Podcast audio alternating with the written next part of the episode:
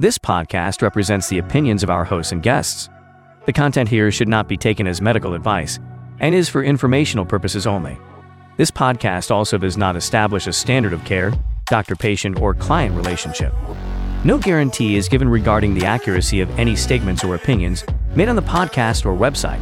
And because each person is so unique, all listeners are encouraged to connect with counseling and medical professionals for assistance with their personal journey.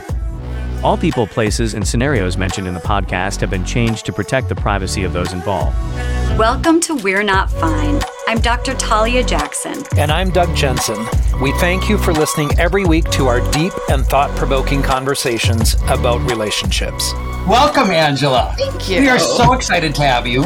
And guess where she is? She's in the same room as us. She is. I So can't when, believe it. when we look over here, we're looking at Angela. So that's what's Yes. happening. So everything, just like Brene Brown would say, it's like everything. No shame. Our first fucking time. And don't have any shame about it.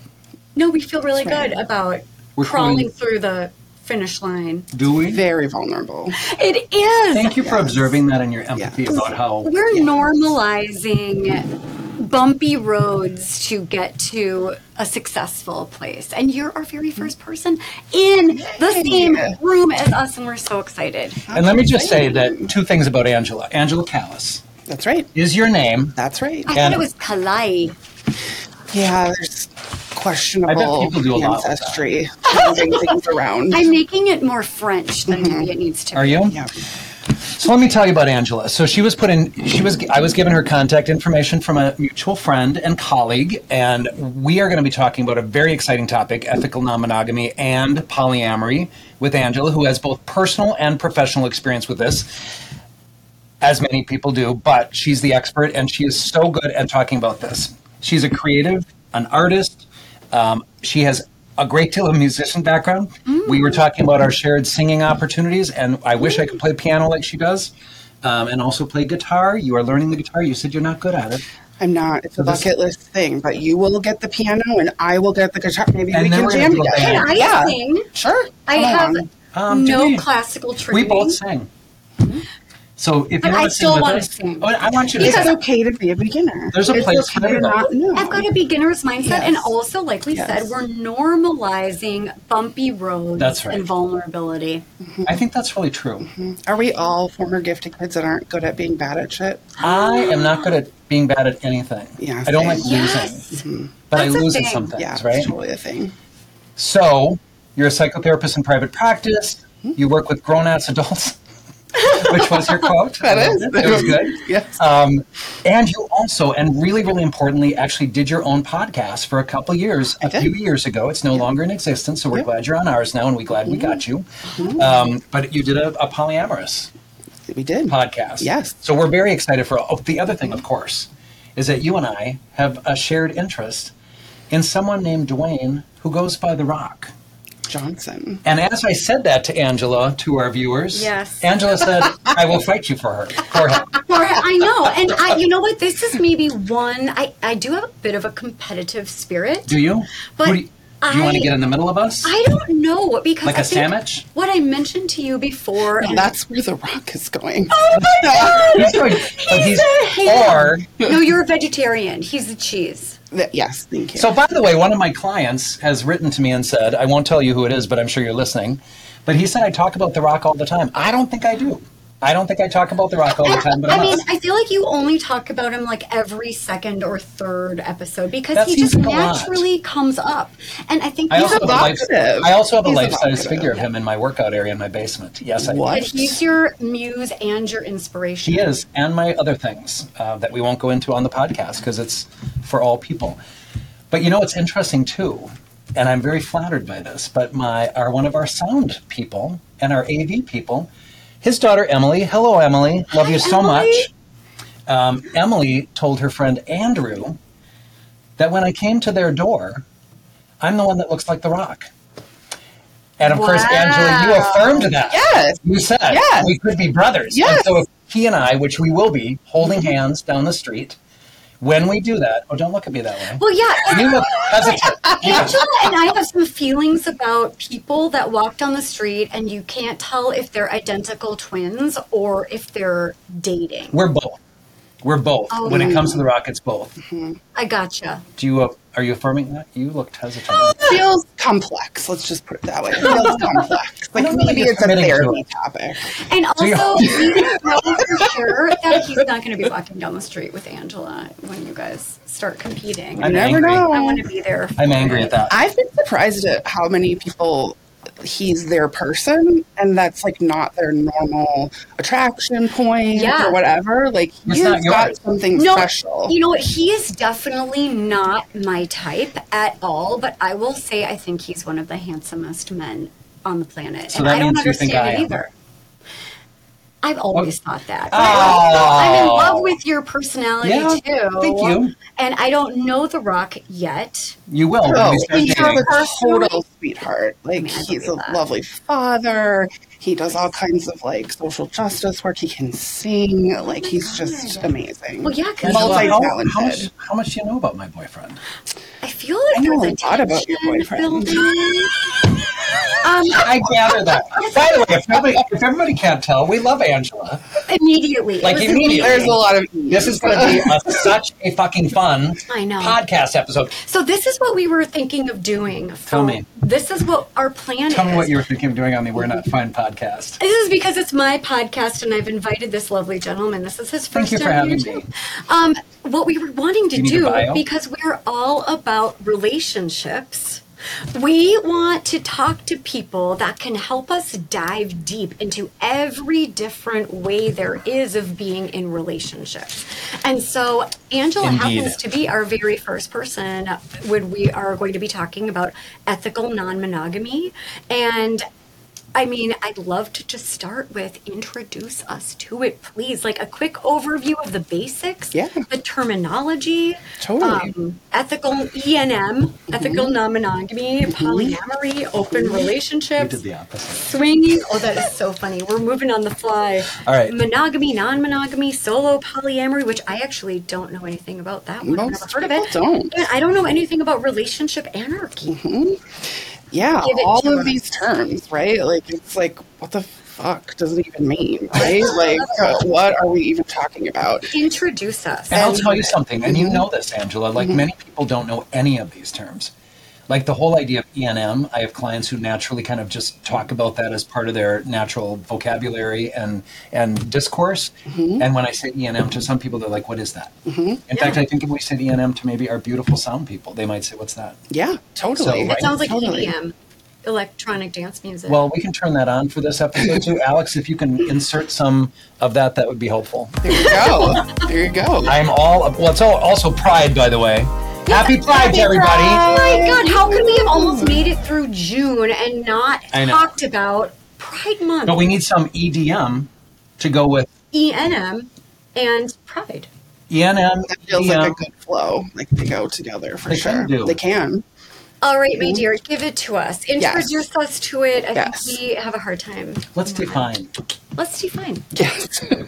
well, first and foremost, I think we're going to talk about different terminology and and what like the common definition of these things, but it is critical to actually check in and ask with somebody if they share they are in an open relationship or some kind or they use this terminology because they actually might use it differently. So it's the beginning of a conversation. Great. I think that's really important to know um, because we get in big trouble sometimes. Sometimes we get ourselves into positions that we never wanted to be in by not fully understanding what the thing was or assuming that we knew I what think the thing was, right? That gets us in trouble. So, right now, kind of like the hot term that you hear a lot is ethical non-monogamy. Like that is really like trendy almost. It's It is. really it's really shown up more in the last couple of years. You also hear like consensual non-monogamy.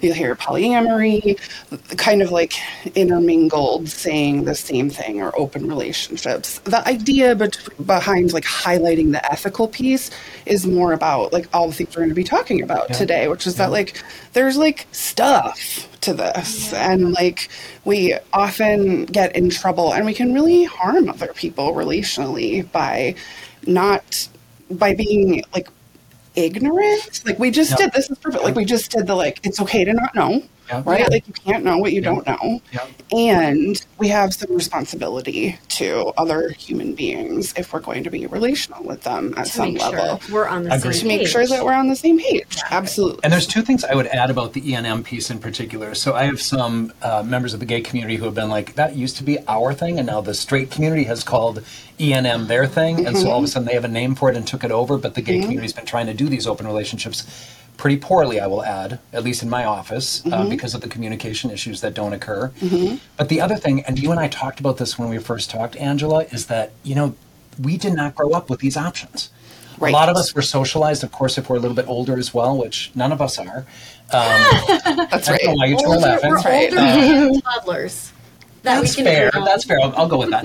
But you know, the thing about it is when you have that internalized belief system, like even the discussion about this becomes like, this is so new and this is so unique. And Yes. like you said, you can get accidentally into circumstances. And I know people who would have been in an ethically non monogamous or polyamorous relationship if they had the option 30 years ago mm-hmm. when it wasn't so pervasive. Mm-hmm. So- Absolutely. And, you know, it's real that certain communities feel like this is theirs and that it's like right. trend, like going onto some of their territory in different ways.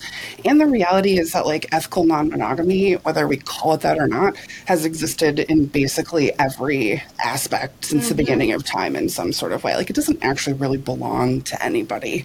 Like mm-hmm. it can get there there are like nuances to that that are very important that communities definitely have a right to claim and it shows up everywhere and not everybody that's why again not everybody uses the same language not everybody is out about it in different ways but that doesn't mean it's not happening and happening in pretty high numbers so we've got ethical non-monogamy consensual non-monogamy polyamory um, other ones that you had mentioned that I also listed were monogamish, which is something that Dan Savage coined. Oh, yeah, tell us about that. So let me back up a slight bit. So a lot of times when we're thinking about this, people are just like sex, sex, sex, sex, sex, right? Like this is all about sex. Yeah. And sure, like sex is in there for most people, not all, because asexuality is definitely part of this community. But like sex is in here. But the distinguishing and defining factor usually with polyamory or ethical non-monogamy is that there are that they're cultivating relationship deeper than just casual sex. Yeah. And that is no way to say there's anything wrong with just casual sex. It's just Right. we're just talking about how do we define and differentiate and use different terminology. So like swinging would be more of the category of tends to be just more casual sex world. It, it might you still might like make good friendships and like have ongoing connection in some sort of way, but that's really different than like cultivating love sort of or like a deeper, ongoing relationship that you have to navigate and negotiate. And Right. Like they're going to come together for like a fun party, but they're not going to be considering like cohabitating Okay. necessarily, like as part of the relationship.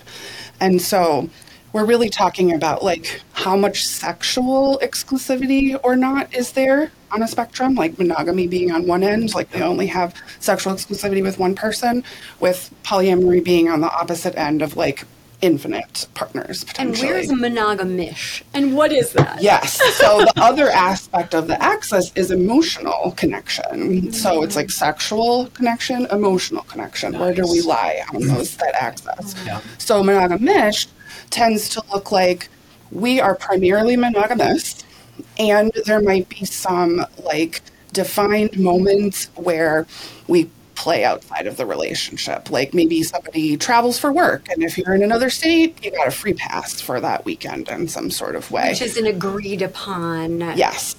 communication. All of this Yeah. explicitly different than cheating. Right. Which is where that Ethical. non consensual Yep. comes into play, right? So all of this is negotiated and talked about beforehand at some level. So no surprises, no secrets, like communication. So monogamish is like, yeah, like really the vast, vast, vast majority of the time we are monogamous. And then sometimes we might do something with somebody else, or even like we might do something together with somebody mm-hmm. else Yeah. Um, other ones that we might hear there. You mentioned solo polyamory, right? Like, what is that? What is that? That is um, that is basically where your pr- main primary partner is yourself. Wow. So you Okay. don't. again, This is when I this don't is know. important to check in with other people about what aspects of this they claim and define. But Yeah. in general, that is somebody who is really comfortable solo and fulfilled solo. Like they don't necessarily want to live with somebody else or get married, but they might still want to have like what may look to others maybe like a dating sort of relationship. Yeah. Um, but it is again defined very differently, and that dating relationship is going to have a container that looks different than we might imagine. Because in in monogamy, we learn about like the relationship escalator. Like there's a track. Like you meet somebody, if you like them, you might go on a couple more dates. If you like them more, then you might be exclusive and you're like dating together and have a commitment and then you're supposed to like get married and have a baby and have a house you know like there's this The track trajectory. yes Sort of, yes like which is sometimes referred to like the relationship escalator Wow. but we throw all of that out the window in non-monogamy we can throw that all out the window in non-monogamy and we might put even though this in theory could be a person that i connect with on a level that i might want to like get married and have babies with. We have a different definition and so we are like actually stopping before it gets to that point with love and connection and choice with it Um, Angela, I've got a que- first of all, I love the way you Mm-hmm. conceptualize all of this. Like, I feel like I'm learning so much already. It's just fascinating. But that, even just like the idea of the escalator or the agreed upon trajectory that Mm-hmm. society tries to push down everyone's throats, and that now people are pushing against that. Mm-hmm. But question about the the solo polyamory. So Mm-hmm. if if if these individuals feel like they are their own primary, Mm-hmm. are are these individuals typically interested in being maybe the third to a couple, or does it have n- nothing to do with any of that? It's just that they don't It want could. a primary who's outside of themselves. That's right. So that could absolutely exist Okay. together. It doesn't mean for sure that they will. Okay. But yeah, I think because that would be not a relationship, or as long as it was defined, not a relationship that was going to move past their own boundary. And, And, like, and the term ace comes up in the mm-hmm. community as well, which mm-hmm. feels very similar to what you're describing, like asexual. Would you- Kind of. You say that? Kind of. Yes. I would say that the asexual community has actually done amazing work for Yeah. all of the rest of us that I wish more people would pay attention to. Hmm. A lot of times it just gets blown off because it's like, I'm not asexual, so I'm not going to learn about this. Yep. But in their quest to understand themselves better, they've really teased out some important things that come into play around this um, as well. Which is like, so usually we think about we hear we think about and we hear about sexual orientation, right? And that's like, who am I attracted to? And then we hear now we hear more about gender orientation, and that's about like what gender do I feel like I am? And then we hear like LGBTQIA2 plus sort of thing where that all gets mushed together as though it's one thing, but it is two very separate things. Like sexual orientation and gender oriented, those are not the same thing, but they're like mushed together. Yeah. And the interesting piece is that there's now a lot of divisiveness in our community. Like LGB wants to separate from all of the other letters Yeah, in a I lot mean, of communities right now because there's some controversy around how the trans community in particular is managing their quest for human equality, which of course we're all in this together. Absolutely. So um, that's my perspective. and and it's complex. Yep, it is. And so, what then asexual people have done, or been great leaders of, they're not the only people, but they really have been driving this conversation, is expanding further and saying there is actually a separate romantic orientation. Yep. Like, how do we experience romance with one another? Do we like romance? Who are we romantic with? Is romance limited to a sexual relationship, or could I be romantic with a friendship that doesn't have sex involved with Right. it? Yep. And then relationship orientation. How, what am I monogamous, like by design? Am I polyamorous by design? Like, what feels natural and right to me? Like when I am like not taking other people into consideration, like who am I? Like identity. So expanding all of that because those nuances matter and we've been collapsing them. We generally collapse those all together into one big thing.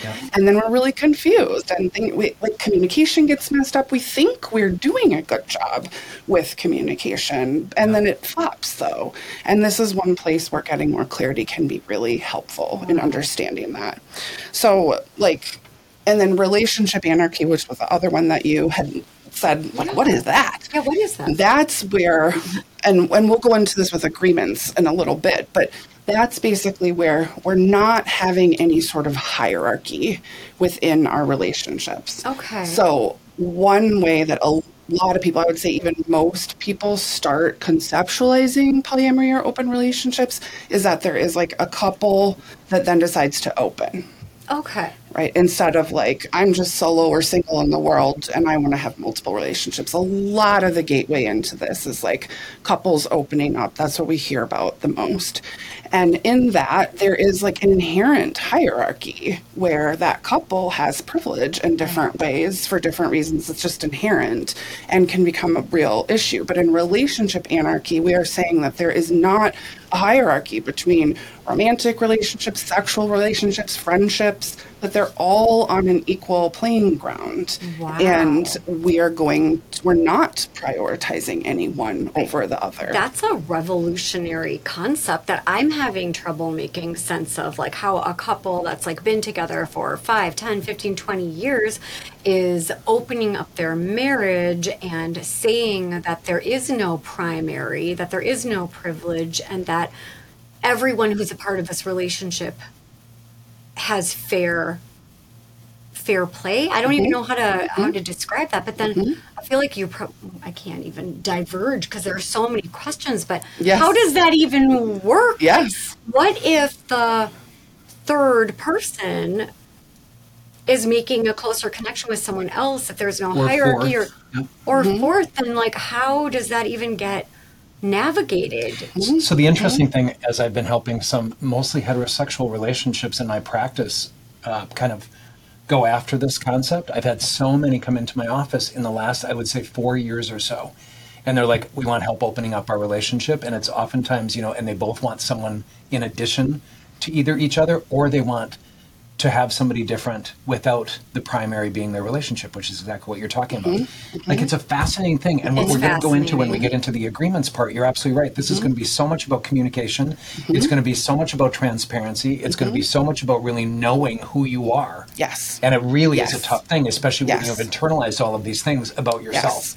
And I think speaking as a gay man, one of the things that we do as gay men is we have like internalized homophobia. We grow up in this world that we're in, and given the state of the world and the political uh, landscape that we have with so many LGBTQ laws, anti-LGBTQ laws coming into play, that internalized shit really transfers into our Huge. decision making and our self-esteem and our willingness to like be really brave and courageous about what we want. Absolutely. So, and then- Absolutely. go ahead, please. Yes. And so, I mean, I think all of your questions are amazing and exactly right on track with what people are like, what? Yeah. Like, How what? does this work? I would feel like say that's everything. like, you know, way far down a spectrum. It's not where most people start. Okay. Um, and what if people take away nothing from this other than this? This is about consent and not about just doing things because we're supposed to or what we were told. There's a term mononormativity, which is basically like just going along with being monogamous, Yeah. right? One of the important things about all of this is that like monogamy is not bad, polyamory is not good, or vice versa. Like this is all neutral. But I wish, I wish that people who felt monogamous or actually chose monogamy. Yeah. Like break down what is monogamy because monogamy has just as much to talk about as this Sure does, does. actually. Absolutely. And the problem is, is that we don't choose, and a lot of times we're default. hiding. It's the default, and that allows us to deny and um, and hide from the reality that monogamous relationships are just as like fraught Oh yeah. as any other kind of relationship. And like they stand just as much or as little of a chance of success as any other type of relationship. Bingo. Bingo. So what we want is we want people to explore themselves and then consensually choose and claim courageously what feels good to them, whether that's monogamy or relationship anarchy. It doesn't matter as long as it resonates for you. I mean, it's That's brilliant. yeah, such a lovely, lovely perspective. And you know, I think it comes back to all of us are human beings. And you know, in a previous episode we had with a matchmaker, she talked about there's a there's a lid for every pot. That's right. And so there's the Yes. beauty of like we all have to just be honest about who we are and put that out there and not be afraid Totally. to ask for what we want and need. That's the only way, in my opinion, related to any type of relationship, you're going to have success. One thousand percent. Yeah. And and we know as therapists, all at this table, that it's harder. It's way. It's easy to say that, Yeah. and it's really fucking hard to do. To feel like Yeah, yeah, yeah. secure and oh, confident yeah. that like if I say this thing that's like radically different than what we're doing, like I have a lot to lose. That's and right. what does that bring out in me? And like how do I move toward that or avoid that? And what are all of the impacts that that has on myself and the relationship? Yeah. So it does like this at its core really does ask you to do a lot of individual like internal work in And order really to really show up in an ethical way. That's right. Absolutely. Yep. Angela, Absolutely. tell us a little bit about these agreements that you talked Yeah, about. So, absolutely. what- it sounds like that feels like a good place to start with just like Totally. how do you even go about any of Yep. these? Yeah. Like Now again, what? how the fuck Now do you do do this? you- Yeah. So I think I want this, but like what? And this is where I really encourage people again, learn. There is the benefit of being in 2023 is that there is an abundance of resources around this. Like 20 years ago, it was kind of a desert. Now, like, there is tons of books and podcasts and all groups and all kinds of things that you can learn. You can meet people, you can ask about their experiences, you can learn. Agreements generally end up starting, our like knee jerk reaction is rules. Hmm. And that's where that part about like compulsory monogamy, like not choosing, sort of starts to creep into this world and kind of like our old patterns like get in the way mm. over here in this space where ideally like we actually can just tear down the shoulds and build what feels good to us. But that's not usually where most of us start. We usually Right. start from fear. Mm. Like what happens if I'm in an established relationship and my partner finds somebody that's cuter than me or has better sex or is fun in this way or whatever, I right? hear that Like, literally all the time. absolutely, which is a really normal human uh-huh. response, right? And like Yeah. majority of us did not get our attachment needs met, so we're not walking around feeling with our cup really full and like clear about our worth and Which is why we'll that. never go out of business. Exactly. Exactly. Yes, absolutely. Mm-hmm. And so we often want to start with rules. That's what I hear a lot. Mm-hmm. Like, let's make a whole list of rules, and they are generally generating from like, what's the thing that I'm afraid of? And it ends up being a lot of control, Yep. like controlling behavior Yep. that doesn't actually hit the root of what we're trying to stop. And like, you know, we can say you can't do. I mean, this happens a lot around sexual based things in particular. Like, it's a 100%, very hot button place and easy to feel insecure in those sorts of ways. And so, like, it may be like, um, I don't know, you can't kiss somebody. Like, that's too intimate. Like, that might create something.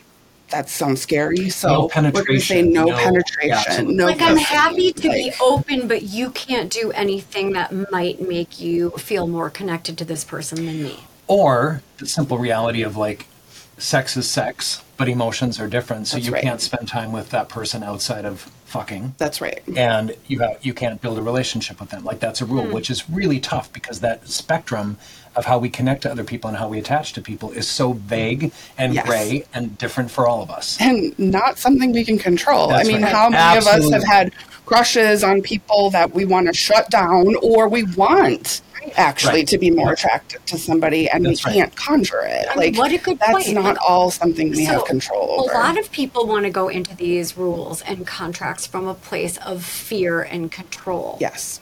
I mean, it makes Yes. perfect well, sense. and let's use the word insecurity right And insecurity. Yeah, absolutely. the opposite absolutely. being secure which is what we're talking about when we talk about ethical non-monogamy we want to create security and polyamory we want Yes. to create security in those connections by communicating Yes. and knowing ourselves and it does oftentimes really mean taking a deep breath and challenging those insecure distortions. Absolutely. Right. Absolutely. So, how do we have agreements that are about abundance, about sharing, openness, exploring, and not controlling our partner? Yeah, I mean that's a great question, right? Like You're a like, I don't know. question. Yeah. No, I mean I do know, but it Yeah. requires a lot of individual work. It, Well, it and- goes back to the like, how can I be accountable for my insecurities, for Mm. my fears, and what I need, and how can I ask my partner for that in a way that's not manipulative, or Yeah. weaponizing, still being rooted in my own accountability that this is my thing that's coming up, and then hold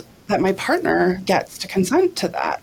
Yes, no, I don't know, I need more information. And then I also have to hold my own response if it doesn't go exactly like I wanted it to go. That's right. So that might look like, um, you know, I don't want you to kiss somebody because that's really intimate, and then you might like have feelings, and it's more about okay, but what am I actually fucking afraid of? Right, under that's there, right. right? So that Absolutely. that might be something like I'm I'm really afraid that if you're intimate with somebody, you'll leave me. That's right. Like That's you'll the pick them over me Yeah, in they some like you sort of better, way. or you know, whatever it Yep. happens to be. I love Yep. that Yeah. question and the way that you phrase that. Like, if mm-hmm. we take a moment and think, what are we afraid of?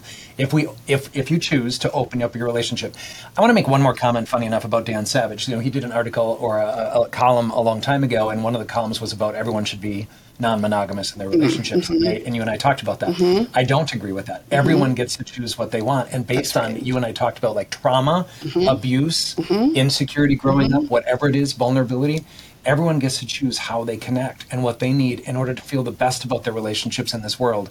That's right. But boy, that whole question, and I really want to f- highlight it because the idea that each of us would take a look like if our partner kissed somebody else, or we're sexual with somebody else, or sexual with multiple people, what are we really afraid of? And inevitably, it's about somebody being more drawn to somebody than they are you. Yep. So I think Yeah. that's a big piece of it. But boy, that question is so good. Yeah. To really just focus on, like, let's really dissect that fear Absolutely. and challenge those distortions Absolutely. and insecurities. And as a little teaser, like we can dig into that with more depth when we talk about jealousy in the next episode. Yowza, a it. very hot topic. Yep, it is. obviously. It is. Like, yeah, absolutely. God, I love it. So those those structures, you know, they they might look like choosing a hierarchy. Like that's Yeah. a valid choice. Yeah. But we need again, we need to be talking about it and we need to be like it's a it's not a one and done sort That's of thing. right. It's a constant we're constantly in relationship and the couple like if we're going to use the couple example again, like if the couple decides they're going to open and they sit down and like they have these conversations and they make some agreements, a lot of times that is treated like a one and done sort of thing. And then there's like anybody who we date has to follow these rules without right. any sort of conversation, which is really fucked up. It is. And what I'm also picturing is that if it's anyone's first time trying this out, you don't even know what you're going to feel about That's something right. until you're confronting it. That's And I love the idea of this is a conversation that's alive and dynamic and not a one and done. I think that's brilliant and it must be because every step along the way, someone's going to be surprising. Always. Yes. Yep. You know, I think surprised that's by how they're reacting. so important because this is all like theoretical and this is that's actually a place where a lot of people get in trouble like especially more like sex positive liberal folks like they really believe in the idea and the concept like Yeah. of an open relationship in some sort of way. Like they want to feel like that feels good to them. But it doesn't always actually land as feeling good in practice. That's right, and like that is okay.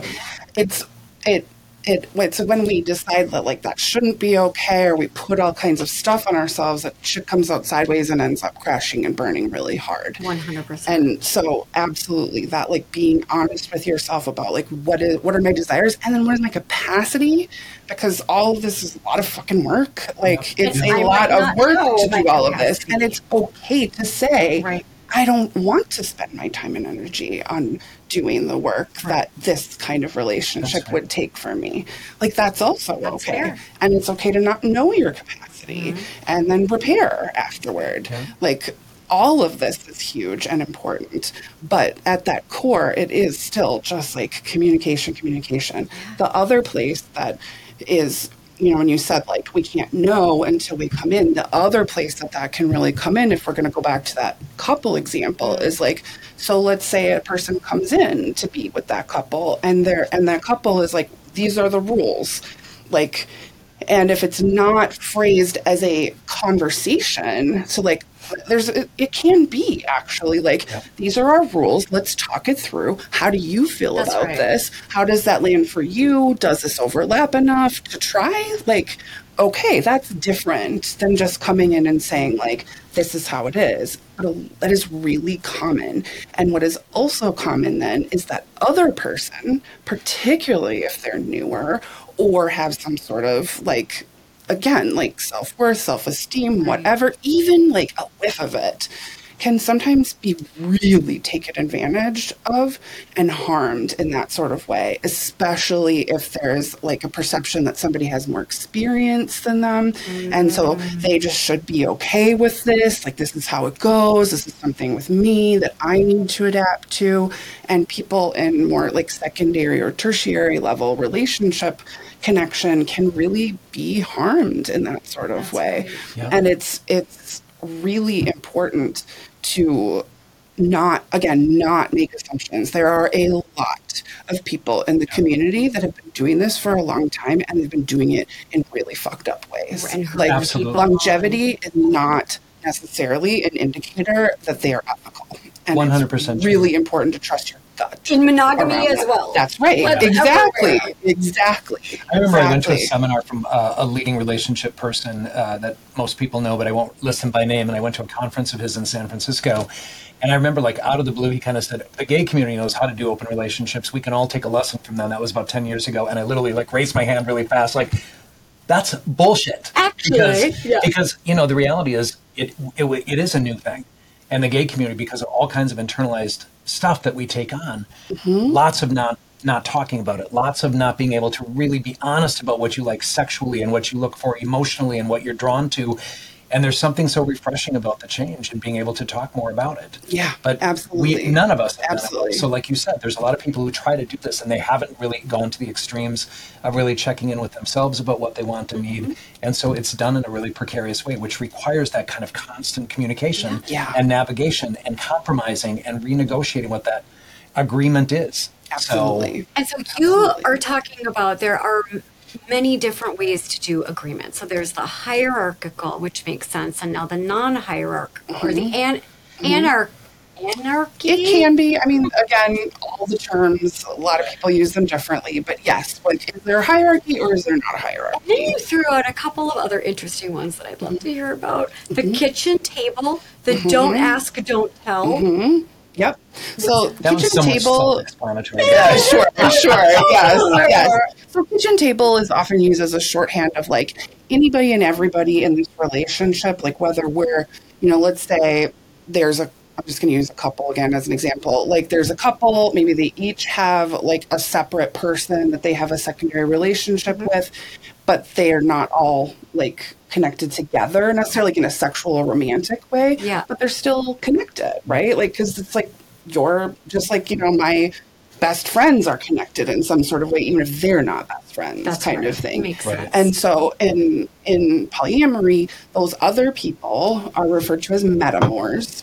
So like that would that would be your metamor, like your partner's partner okay. is your metamor. And so kitchen table poly is really like we just have like uh an ability to like hang out as friends, hanging like around a kitchen table kind Yeah. of thing. Like we could all love it. sit around the kitchen table and like share a meal Yeah. and hang out so as friends or maybe even chosen family, even if we are not all like sexual or romantic in the same way with one another. yeah. Right. Um, I think it's beautiful too. And it's way outside of the window of tolerance for a lot of people because that literally allows you or asks you to like sit next to the table, uh, sit next to each other at the table and know what you did with my boyfriend last Which night. would like, require so much security mm-hmm. and abundance. And then mm-hmm. this word that, like, mm-hmm. I have heard because I have a couple of couples in my life that have been, you know, exploring polyamory, and they talk about this word called compersion. Yes. Which I feel like, why doesn't everyone talk about this? word? Seriously, right? Why is it the first time I'm hearing about Yes. it, talking to them? Yes, But- I know. I don't know. It was coined in the 90s by a woman like in Northern California within polyamory. It just means like I'm sharing the joy that you are experiencing. Yes. So like even if I'm even if it's like not my thing like I don't like chocolate ice cream or something. I, I do just to be Right, clear. just to I- be clear, I was getting like immediately concerned, but okay. Yes. But let's say I didn't, but you do. And you get chocolate ice cream and you're just like, oh my God, this is like the best chocolate ice cream I've ever had. And I would be like, I could be like really focused on the ew because I don't want it. But there's something like, again, nervous system co regulation, even about like, can I let myself sink into like, enjoying your joy Like, like, getting joy from yes like i love that for you like, genuinely Right, like, not I, I feel sarcastically. right like i Yeah. feel that i cultivate it it's an incredible antidote to jealousy learning to cultivate practicing cultivating compersion I really, really love that so much. We should all. we should all like how to do everybody please bring it into your regular But it's world just it like should not be being a limited to this community that. Yes, it's like being a good person, a good friend. But it's not always easy to do, and I can't wait for that conversation. yeah i mean trauma response gets in the way You bet it does. And you know, one of the things that I'm just going to add here, and it kind of goes into a little bit more personal stuff. Like, I have I've enjoyed being single for so long, and only recently have I considered. I think this might be the better option for me, because every time I think about like being one thing to one person, mm-hmm. I have like so much anxiety and mm-hmm. pressure built up inside me, and I mm-hmm. can't do it. It's like almost a panic. But I recently have kind of opened up to the idea that I might be one of these kitchen table people, um, and I really, really love it Yeah, because love it is so amazing to like think that there could be this mutual love, and that you know I have this fantasy of like maybe a few different people, uh, you know, probably three maybe, um, just kind of sitting around and being each other's support and listening to each other, and Yeah. you know all those sorts of things, and that comes in so many packages. But I, what I was going to comment on particularly is that as we grow. And as we know ourselves, and as we have a good life, and we're solid in ourselves, mm-hmm. which I hopefully have found that role myself, mm-hmm. like we can be open to that, and we mm-hmm. can have compersion, be happy for other people. So Absolutely. I'm really loving it, but I really think it's harder when we're younger. I do, except that this younger community has a different opportunity than we did growing up. You Yeah, I mean, the, taking away some of the, yeah, normalizing it a little bit more. And I think, like, I usually see, not always, but often it's either people get really inflamed about, mm. like, sex or emotion. Yeah, I was like wondering. about sometimes it's everything, but a lot of times somebody will be like, I don't care like who my partner has sex with. It's the emotional connection that really evokes a lot Yeah. of that scary stuff in me. Yeah. Or like I don't care if they're like have an amazing connection. It's the sex that really hooks me. So mm. that can also be a place to pay attention to. Like, is there one more than the other, and like how do we navigate that? Because again, not something that rules work well for. Well, and, and interestingly enough, and point. Talia, you referenced this about me uh, personally in my uh, sharing of my own experience with you recently. You said transparency is my love language. Yeah. And it mm-hmm. is. As long as I know everything that's going on, mm-hmm. as long as I know what's mm-hmm. happening, as long as I can ask questions to people that I might engage in this way with, I'm going to be good. Tell me everything. Yep, which is don't, a d- don't lie to me. Perfect segue to the don't ask, don't tell. Let's go. which is the literal opposite. of I that, know, right? I Like, know.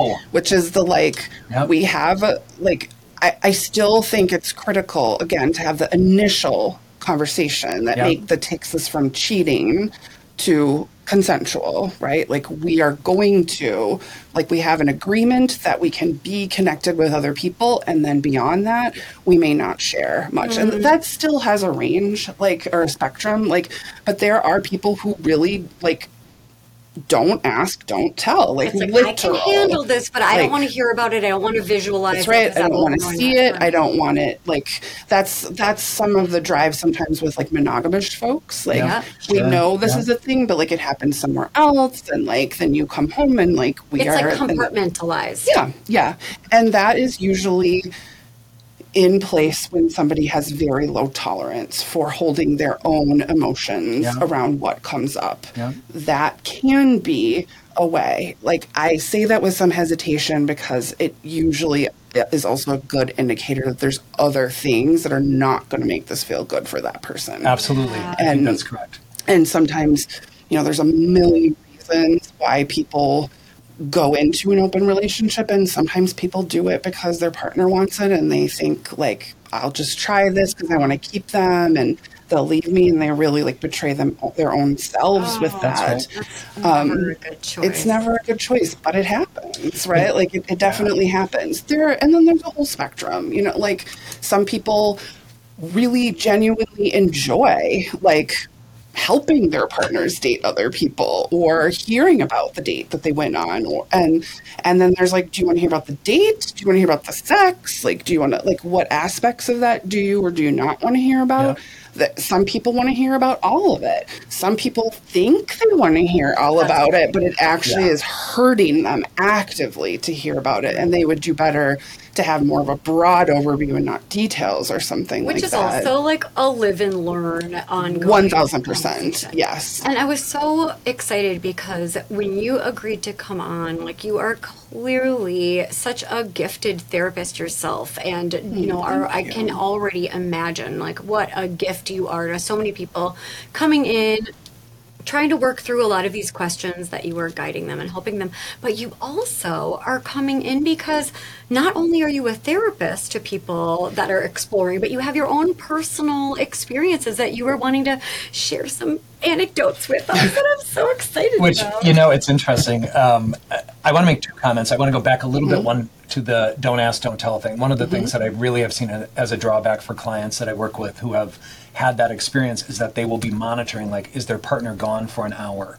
What are they doing during those Yeah. times? And while they don't want to necessarily know, they're like, I know they're doing something. Yeah. Like that ends up being a part of their Yeah. sessions, right? Because it just creates that sort of like It's crazy I know what's going. It's crazy making. It Yeah. really is. So I just wanted to make that comment. There's a really clear drawback to that. And if you even decide that the don't ask, don't tell works, there's still some, I think, anxieties and worries that creep up, and it really can be damaging to a Yeah. relationship. So Yeah. that number one. Number two, I want to say, you know, when we first talked on the phone, Angela, I was very clear. I would love your personal take on this. We are therapists. You and I both see a number of, as as do Talia, a number of these types of relationships that are forming different ways.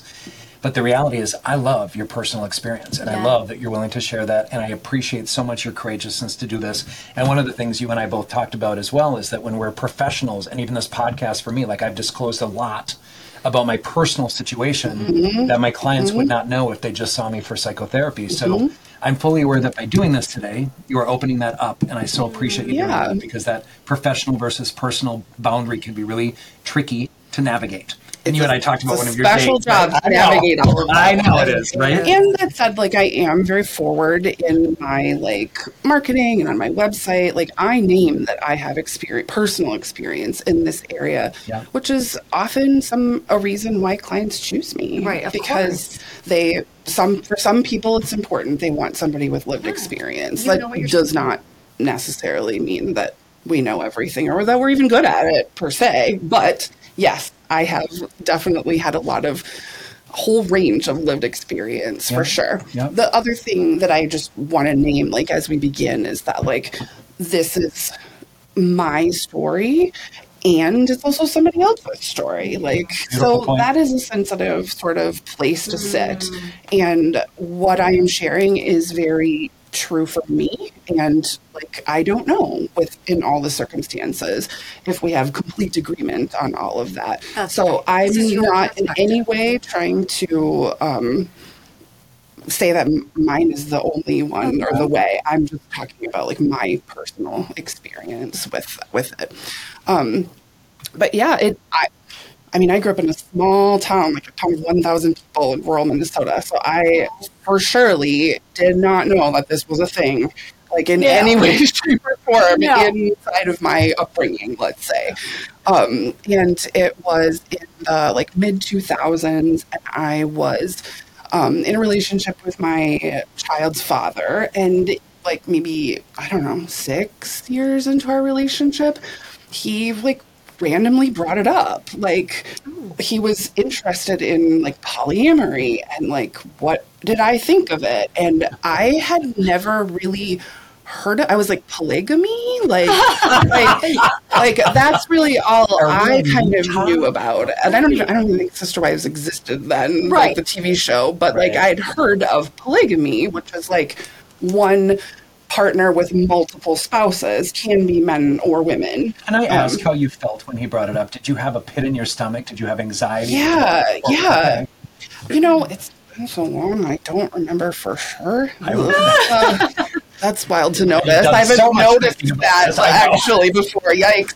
Am I that old? Um, what I remember is that I had a knee jerk no, and that I was very clear that I would be really jealous. I didn't think I could handle, like, I didn't think I could not be jealous. Right. And I just like imagined that would be awful. And, but I was like, but I, but I'm a nerd and I like learning and research. So I was like, well, let me research. Wow. So like I dug in and like Oh, discovered impressive. like podcasts and books and like there wasn't as much out back Right. then, but a lot of the like main classics were. And so I learned a ton about it and was very intrigued actually about it. And and I like this is again we don't know, we don't know, right? Beginner land Yeah. feels vulnerable to say now because this is horrifying to me. Oh my gosh, but tell us. my No, I know. initial reaction was like, well, like if I can be with women and you could be with men, then I'd be okay. then I'd with be it. okay with it Yeah. because there's no competition there, or There's I no don't competition, have to be yeah. worried about Well, there you and connecting there with isn't. another Right. woman. But yes, they are human beings. Yes, Yep. Right. and and I met my ex like very young. He was my first partner. Like that wasn't on purpose. It's just how it happened. But I hadn't been able to explore any of the attraction that I had for women at that point. So there's part of me that was like, well, this could be a way Right. that I could be able to do that, like while being with this partner that I thought I'd be with forever. It makes sense. Yeah, and except he has really zero interest in being with men. So he was like, "Yeah, no, I'm not interested in that." And so I was like, "Okay, well then no." Like I because I just really didn't think I would be okay, and I don't think I would have been okay. Like I probably would have been a real awful jerk and a hot mess in a lot of ways. like because it wasn't authentic. I wouldn't have been consenting from like my own grounded, enthusiastic consent sort of. It's so interesting, Angela. Your face, even as you talk about this, like I can see that younger person kind of struggling to manage this question. Yeah. It felt so genuine Yeah. talking. It was and knowing, intense. and knowing who you are now. Yeah. like, what an amazing evolution. Yeah. So I just continue on, please. Yeah, I had a lot. Of, I've had a lot of life You have- happen between I then and love now. Yes. So then the next relationship that I was in didn't even think about like poly. Like it, it didn't even occur to me to like have a conversation about it. It was very just like compulsory monogamy, Yeah. sort of like went in with that, and we would like occasionally talk about like it could be interesting or fun to have a threesome with mm-hmm. somebody in some sort of way. And but it, it was very like external fantasy based like if we were in the right place at the right time like Yeah. but we had fun talking about it. Like it was a like fun shared fantasy That's kind of thing. And then like there was a random minnesota snowstorm like a really big terrible one where we were snowed in for days and days and we started talking about it more and um, she like super surprised me by saying that she would be interested in or open to having a sexual thing together with a man which like deeply surprised me and like piqued my curiosity and more. interest yes Uh-huh. exactly and so that sort of was like a genesis of a conversation.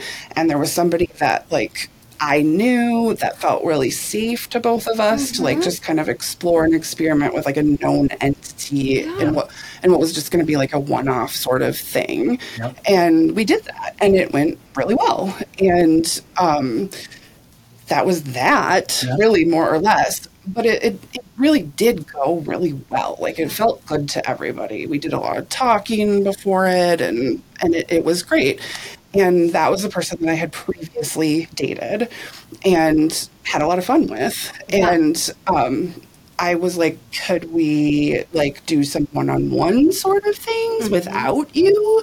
And she was really open to that. And we had another friend who had been who really like in some ways I think is kind of like a poly mentor to me almost. Yeah. Like she's been in open relationships for probably like 25 or 30 years Right. at this point. Wow. I never had like drama or chaos around it. And I was always really impressed by how Yeah. it seemed to work really well for her.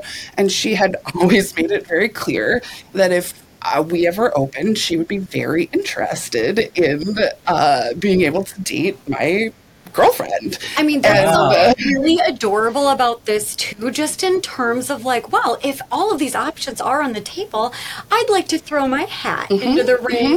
Like, Mm-hmm. It really an was opening- like weirdly wholesome. Yeah, like it was kind of sweet. It really was sweet. and again, because of the established relationship that I had with her and the fact that again, like I never saw like drama or like ickiness with her, I was like, yeah, I guess so. Like and the whole time, my partner and I were very clear. We would joke, like, no sister wives. Like, this was supposed to be just like fun, sexy adventure time. Like, Yeah. that just, that's all. And that's what it was for like, I don't know, a few months maybe. And then that guy that I was seeing flaked in the same way that he did the first time. Shocker. Um, shocker. yeah. And so then she had somebody that she was sort of like casually seeing and I didn't. And I was like, so this was one of those moments of like, then what? Right? Like, how do we handle this? Like, this thing came up that like we didn't anticipate. What do we do? And so I was like, do we like date? Because this hadn't felt like dating. Like we had chosen known people That's and interacted with them, but like the idea of dating like strangers was like a wildly different concept. And we talked about it, and she was like, "I mean, this has gone really well. Like we're both feeling okay about it. We actually really enjoyed like." telling each other about things not necessarily every last detail but we were had massive compersion for one another Yes, like a I lot of feel like this is fun like how let me help you have fun kind of thing and it's so ideal. yeah, it really, really was. And so actually at Pride that year, Yeah. I met somebody in person that I really liked and started dating her and and then I fucking fell in love. Yeah. Which was not part of the plan, No. nor what we had agreed on. That's Yeah. right. And we were actually like together, like we were together. And when I met her, like we both talked to her at the same oh, time. So okay. like they met at the same time too and had hung out like one on one, not in a sexual romantic way themselves. And I finally just like I was terrified to tell her, like bet. terrified, because I didn't feel any differently about her or our relationship. I loved our relationship. There's nothing wrong with our relationship, but I was so worried that it would be taken that way in some sort of way or like hurt her. Like I really didn't want to hurt her. But did it feel like this second person that you immediately just felt this love? How was that different than what you had with person number one? Why did you feel like you? it wasn't different. Like the best analogy that I can bring for this, and it's a commonly asked question, Yeah. is it's like, how can you love more than one Yeah, child? that's right. You can. Of course. it's different Yep. because they have different personalities and different ways you Yep. click or don't click. That's right. But we just keep expanding. Yep. We can love a lot of different people at the same time, and it doesn't take away from any of the other love that we're But giving. it just goes to show that every new experience, you are learning what you didn't before That's know right. is an important That's right. conversation to have. That's right. And then you have to get really fucking courageous and say it out loud, which is terrifying. Because like, afraid of losing. that's you right. have. But That's before right. you have the communication and the conversation, you have to have that awareness and you have to Yes. do that internal thinking about Yes. this sort of thing. And those are the right questions. Like when you say, Can you love more than one child? I have two. Of course, I love them equally and I love both of them. So I, and as do you, I think, and you have one, Mm-hmm. right? When you have two, um, I'm kidding. Uh, I'm an so- Yeah. yes. but you know, that's the thing. That self awareness, that internal work is really, really Mm-hmm. critical, important. And I, I don't know how people, you know, in therapy, it's very easy to encourage people to do that. But in general, I, I think it's a really tough process to go through. Yeah. Yeah. Like listening to yourself and even the anxieties that you went through and realizing, you know, it isn't necessarily different. I can love two people at the same time. Totally. I'm kind of loving it, especially when like in love comes at a time that you're not expecting it. Introducing that Mm. and talking about it and continuing to be transparent about what your emotional experience is is yes. fantastic. And Yeah. I can feel clarity about that, but can my Yeah. partner feel That's right. clarity about that too? Like, can she meet me there? right. Like, so I did tell her I, I very ineloquently like spit it out and she laughed and said like i can see you Oh like my gosh! Oh yeah, really that. obvious like Yeah. i know you i can see i know i've watched I, i've been watching like the whole time Yeah. and at least like originally at first like she was very supportive of that i mean i think she felt a lot of empathy for how like absolutely fucked up i felt about it um and um yeah and we just kind of kept moving forward and that then brought up other interesting aspects. Like one of the things we haven't talked about yet is like are you out or not out mm. to the world about your other relationships? And all of the complexities of that which we next episode come back. Like we'll, we'll dig into that a little bit more deeply. But we had to my child was 10 i think at that point. And the person that i was dating had a kid that was like just a couple of years younger and sometimes we would just like go to the beach and like all hang out and like we weren't like doing anything physical Right. like the kids didn't know Yeah. but i started to get worried that like I mean, kids can sense things, Yeah. right? Like there is an undercurrent, there is a something there. sure. And so we had a lot of conversation and ultimately decided to start the process of coming out in like all of the layers. Um, and we started with my daughter, who, um, you know, I agonized so much over like what we were going to tell her. And her response to it was like, I you see are you. so weird. Right? Like, and then just like kept it moving.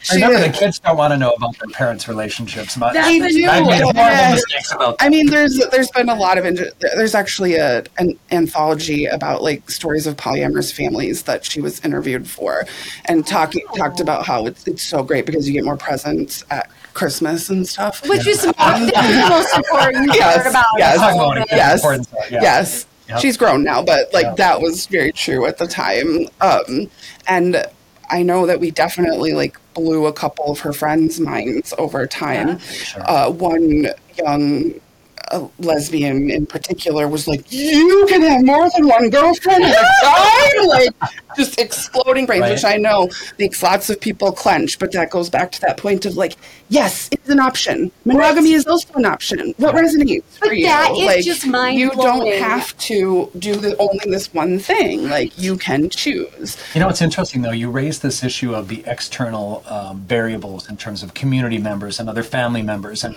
you know, I remember uh, when my older daughter was young and had a birthday party. These uh, parents of these kids in Stillwater, Minnesota, wanted to come and visit and see who we were, which totally makes sense, right?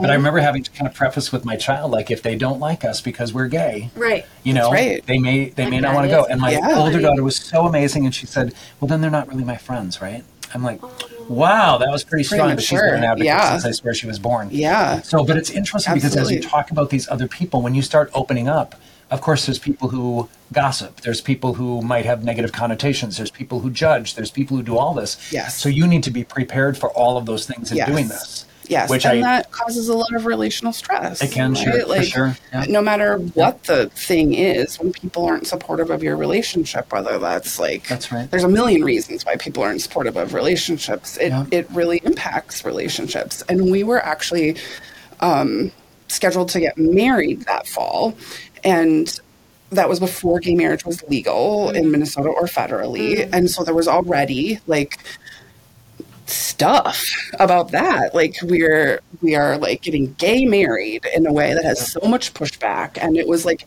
during the campaign in Minnesota to get it legalized. So it was just everywhere the rhetoric and Oh, and goodness, yeah. it was a lot. It was a lot. And we got a lot of like why would you even get married like clearly you don't like love each other enough or there's something wrong with your relationship or Yeah. like so many like we had tons of supportive people too don't get me wrong but there were a lot of pushback and there was some pushback with some really important people in our Which is so lives that really that really really sucked like Yeah. like that your belief system has to override my lived experience like that's not cool and, No. and no matter what the topic Yeah, I mean that's a deal breaker for friendships. Absolutely. yeah People but uh, showing their true colors, and then you realize, I'm sorry, it's not compatible with who I'm choosing to be in my chosen family. Yes, yes, and and that's like really painful to experience and go through in different ways. But we did still like we did us like we felt clarity about it we did get married and um, that relationship that I had originally like, fell in love with like ended not too long after that for really like organic reasons that any relationship might end, monogamous or otherwise. It wasn't because of polyamory in some sort of way. And then um, I don't know, like over the next few years, like we both uh, dated in different ways. Like we both had some like casual dating people, mm-hmm. and we both um, had like long term serious other person, like one long term serious other person. And we did a, quite a bit of like kitchen table yeah. sort of stuff. Like yeah. we went on vacations together, like we did family stuff in different ways. Like not everything all the time, but it was totally like on the table. And that's when I experienced another shift of like noticing that the hierarchy started to feel really icky to me mm. because I had this deep relationship with a second person that felt weird to be like, you can't be at Christmas, yeah. or like, you're not my plus one for mm. something because it's automatically the other. And again, it was not about my relationship with my then wife. Like, it was about what felt true it relationally between everybody. That's it didn't right. feel like somebody was more important than somebody else. Yep. And that was a really hard shift to talk about because it was moving closer to that like relationship anarchy, like not having a hierarchy. And that was definitely not inside of what my wife felt was like felt good to her. Right. Um, and it wasn't like a shitty like no we need to have a hierarchy. It was just like whoa like I don't that's big. I don't know how to hold all of that. Um, that's a completely different dynamic yes, that yes. everyone needs to absolutely. The other really important thing that had started happening was that I never felt like enough I felt like there wasn't enough of, of, me to go, like, because I couldn't yeah, be as much time yeah. or as much energy or as much whatever because I was going between multiple different like people. trying to be everything and everyone. a parent and in school and working and like I was doing a lot and I just never felt like and to be clear like I don't for the most part, like I don't know that my other partners would have said that that was true. Maybe it, it was maybe from time to time, like situationally, yeah. but like it was a me thing.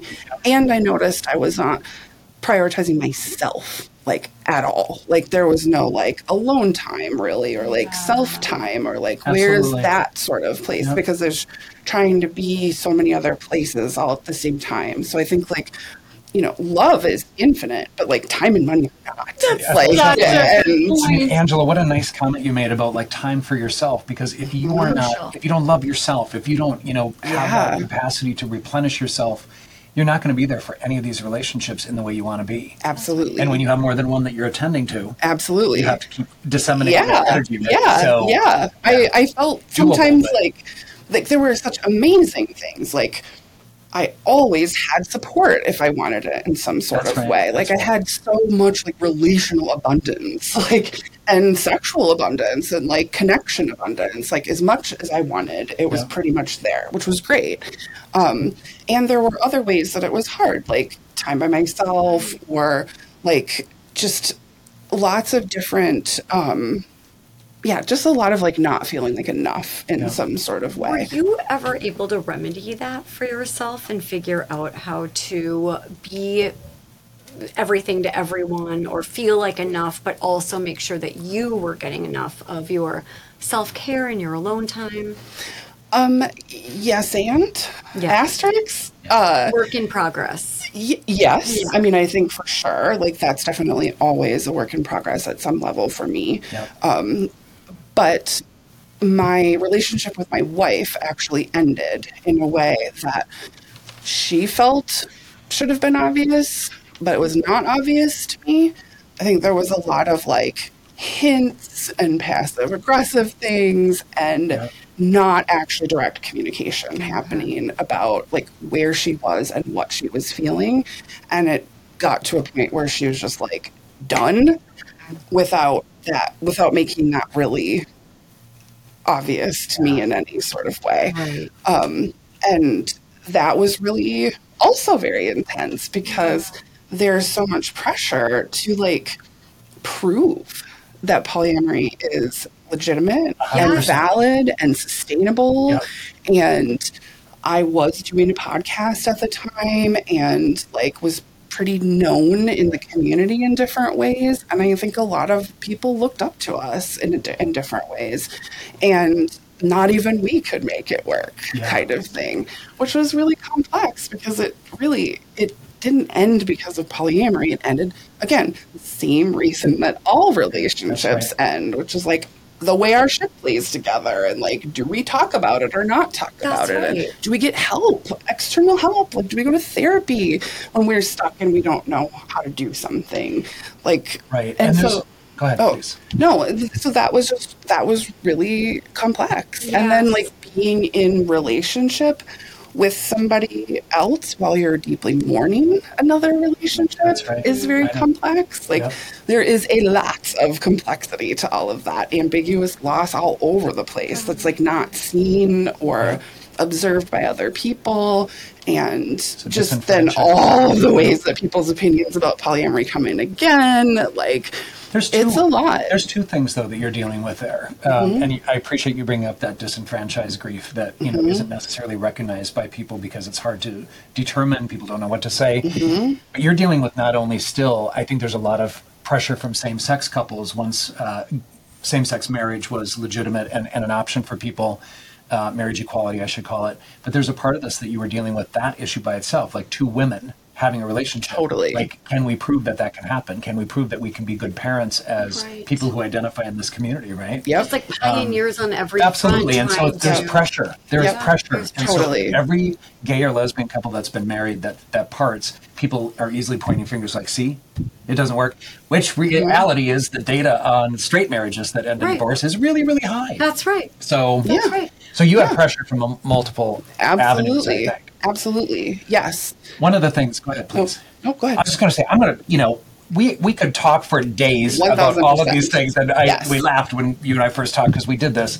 Um, one of the things that I loved so much, Angela, that you said in our initial conversation, like, is polyamory, is being ethically non-monogamous, it is it a choice or is it an orientation? Yeah. And I remember just being kind of just stopped in my tracks about that conversation. Mm-hmm. And I, I was like, I am writing that down. I cannot wait to talk Yeah. about that. So please Yeah. tell me your perspective on this. I love it. Huge, right? Oh my God, it's huge. and it's dangerous in a lot of ways. Yeah, sure. In the way that that's been weaponized around LGBT people. Yeah. Like, right? That has been weaponized. Yeah. And ultimately, really, should we need to define that? I would argue no. But in the systems that we exist in, choice is not seen as legitimate. It's not. It's not legally protected, and it's not valid choice outside, uh, like in a minoritized way, like in a way that's not normal, quote unquote. And so it is a really valid conversation to have, and it can be really problematic, and nobody agrees, and science doesn't know. And like, there is no like full, um, you know, uh, agreed upon thing. But for me, what identity always comes down to is believing Yeah. a person's experience of themselves Yeah. full stop. Like, I believe somebody else's experience about themselves. And there are absolutely people who feel a clear sense of relational orientation, whether that's monogamy or polyamory, that just like feel like to be myself, Yeah. this is who I am. And it doesn't matter if, like, you can be single and still know that you're monogamous or polyamorous if that is an orientation right. level thing for Yeah. you. It's not actually about the other people. Right. It's subjective. it and is. It doesn't really matter if people see it or don't see it or believe it or don't. That's right. That's right.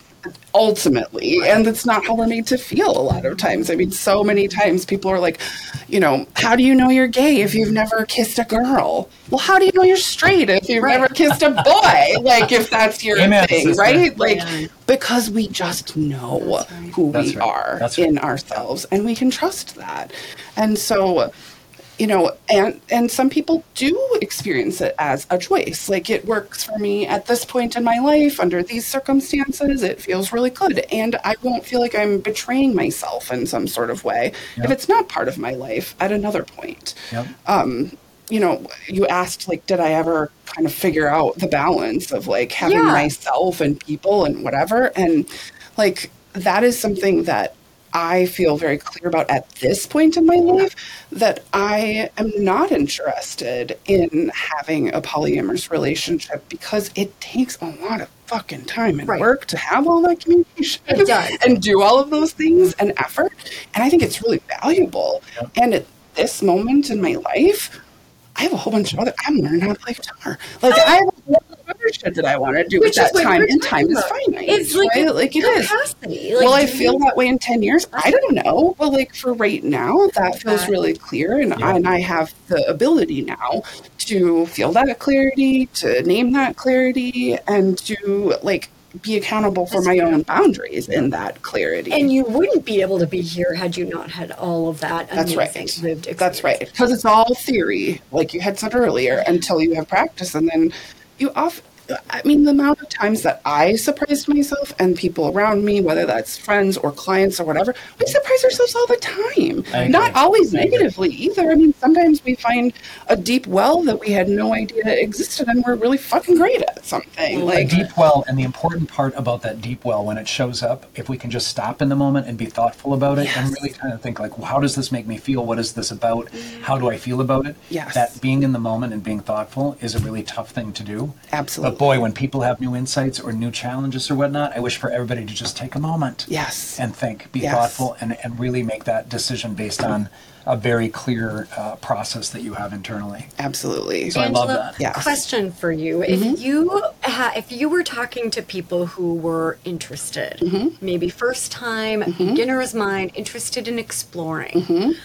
What are some of those tried and true resources? Like you Yeah. mentioned, like oh, Yeah. there are a couple of classic books, or there are mm-hmm. podcasts. Or, like, how would you recommend people even yeah begin? totally like get on the internet right like Yeah. the internet can be a problem but it's also full of like amazing resources there's every i mean there's like literally countless polyamory podcasts at this point and books.